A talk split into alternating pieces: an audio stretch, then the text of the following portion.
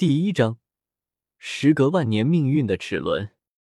神界，一座巍峨且虚幻缥缈的宫殿屹立在那一片虚幻的空间中，一道身影就那么静静地伫立在云雾之间，眺望着无尽的远方。他的双眸极其深邃，偶尔闪过一丝碧蓝的温柔，又或者是一道紫意。他有着一头宛如瀑布般的水蓝色长发，如果不是他那伟岸的身形和宽阔的肩膀，否则绝大多数人都会认为这人是一位女子。1万年了，整整1万年了，大哥，你究竟在哪里？为什么我找遍了整个大陆都找不到你？没错，此人正是唐三。1万年前与毁灭的一战结束后，唐三在斗罗大陆停留了200年。这个期间，他将斗罗大陆上的一切事情安顿好后，并创造了唐门。直到后来不得不带着史莱克的部分人去了群龙无首的神界，成为了史上第一位3神位超神王，分别是蓝银神王、海神、修罗神。如今的唐三乃神界的最高统帅，拥有决定一切事物的权利。没办法，神界委员会的各大超神王都是自家人，比如凤凰超神王马红俊、食神超神王奥斯卡、琉璃超神王宁荣荣、邪眸超神王戴沐白。而其他的1级神、2级神基本上都是什么钟离烁、幽雨星、金鳄之类的。这2人是唐三在找寻何清风的路上带回神界的，因为找不到何清风，所以只好回神界等待。如今在下界的人就只有3人，那就是胡列娜、小舞、朱竹清。这3人至今留在星斗大森林中，只为等待何清风的归来。胡列娜在那一战之后的200年后辞去了教皇之位，他将武魂殿交给了贝尔法斯特，而掌管整个天空之城的他，自然而然地成为了武魂殿的新任教皇，也是历史上在位最久的教皇，都1万年了，还在位。而且随着天空之城的发展，贝尔法斯特在天空之城已经是无敌的存在。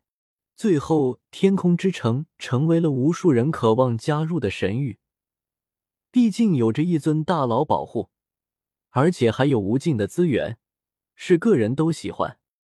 当然原因也不止这一个，在胡列娜退任之后，贝尔法斯特将武魂殿的所有分店全部取消，并且宣布武魂殿不再参合大陆之事，成为了不管世俗的世外势力，唯独除了什么大陆危机这种情况才会出手外，其他的哪怕是帝国毁灭都不会出手。这也是天空之城成为了谁都想要加入的安宁之地。但是加入神域是有要求的，必须通过贝尔法斯特的考核，但具体是什么就没人知道了。他们只知道这个考核很难，十分难。后来不知道出于什么原因，贝尔法斯特将史莱克学院安置到了下界的海神岛之上，并且通告天下，史莱克学院可享受天空之城的资源，而且从史莱克学院毕业的学员可无条件加入天空之城。1万年之久，武魂殿虽已隐世，但却依旧保持着1万年前的名气。夫君，一声轻轻的呼唤响起，一道身影就那么从虚幻中跨出，来到了那唐三的身边，自然而轻柔地挽住了他的手臂。那是一名穿着淡黑色衣物的女子，容貌极其美丽，且身材极好，而这女子正是孟依然。她绝美的容颜上带着一丝淡淡的微笑，搂着唐三的手臂，轻轻地将头贴在他的肩膀上，轻声地说道：你还在担心清风阁吗？唉，都1万年了，还是没有大哥的一点消息。唐三那英俊的面庞上流露出一丝无奈的叹道。听着唐三的话，孟依然心疼地说道：放心吧，清风阁实力那么强，肯定不会有事的，或许他因为什么事情耽搁了才没能回来。唐三将孟依然拥入怀中，微笑道：我相信大哥，他一定会回来的。对了，伊尔呢？孟依然一听唐三提起女儿，眼中顿时尽是温柔之色，道：“叶儿这丫头实在太调皮了，总是嚷嚷着要去下界玩，这会多半又去找戴沐白大哥去了。”唐三无奈地摇了摇头道：“戴沐白大哥太宠他了，比我这个当父亲的还要宠，叶儿都快被宠坏了。谁让你这个当父亲的总是没时间陪他呢？对了，我看你最近一直愁眉苦脸，是遇到了什么事吗？”听着孟依然的话，唐三点了点头，轻叹一声，道：“神界一天，凡间一年。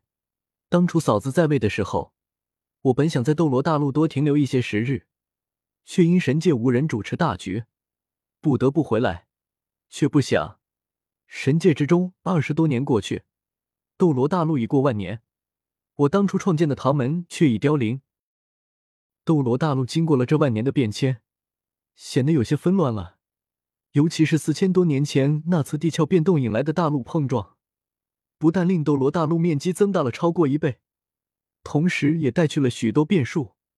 要不是当时嫂子们出手稳固大陆，恐怕会大陆更乱。”听着唐三的话，孟依然惋惜地说道：“夫君，你也别想太多了，嫂子们还在大陆上，一切不用太过于担心。而且唐门从某种意义上来说，它的凋零也是因为时代与位面的进步。”唐三点了点头，道：“你说的对，有嫂子们在，我不用太担心大陆。只不过唐门毕竟是我一手缔造的，实在有些舍不得就此消亡。而我如今身为神界的统帅，不能太过干涉一个世界的变化。不过，最近斗罗大陆似乎有一颗超新星应运而生，更与我唐门会有千丝万缕的关系。我试图看清他的命运，但却迷雾重重。”听到这里，孟依然眼睛一亮，道：“连你都说是新星，那肯定是不错的人选了。要是以后他能来接替你的神位，我们岂不是就有时间到处去玩了？”唐三抬手宠溺地在他鼻子上刮了刮，道：“你呀，就知道玩。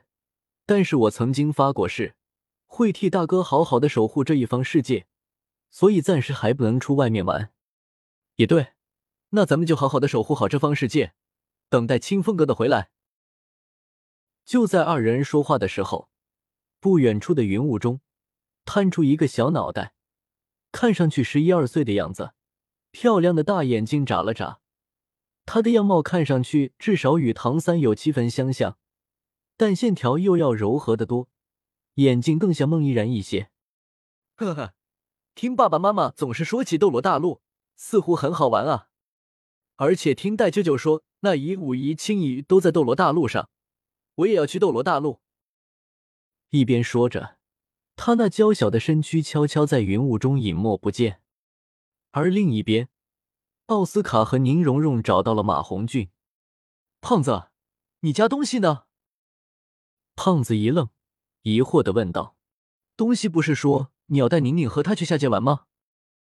此言一出，奥斯卡直接人傻了，有些尴尬地对着身旁的宁荣荣说道：“荣荣，看来这两孩子偷偷下界玩去了。”宁荣荣无奈地说道：“算了，去就去吧，到时候和娜娜姐们说一声就行了，反正孩子也长大了，随他们去吧。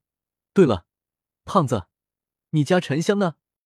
我和他说好了今天去玩的。”“荣荣，我在这。”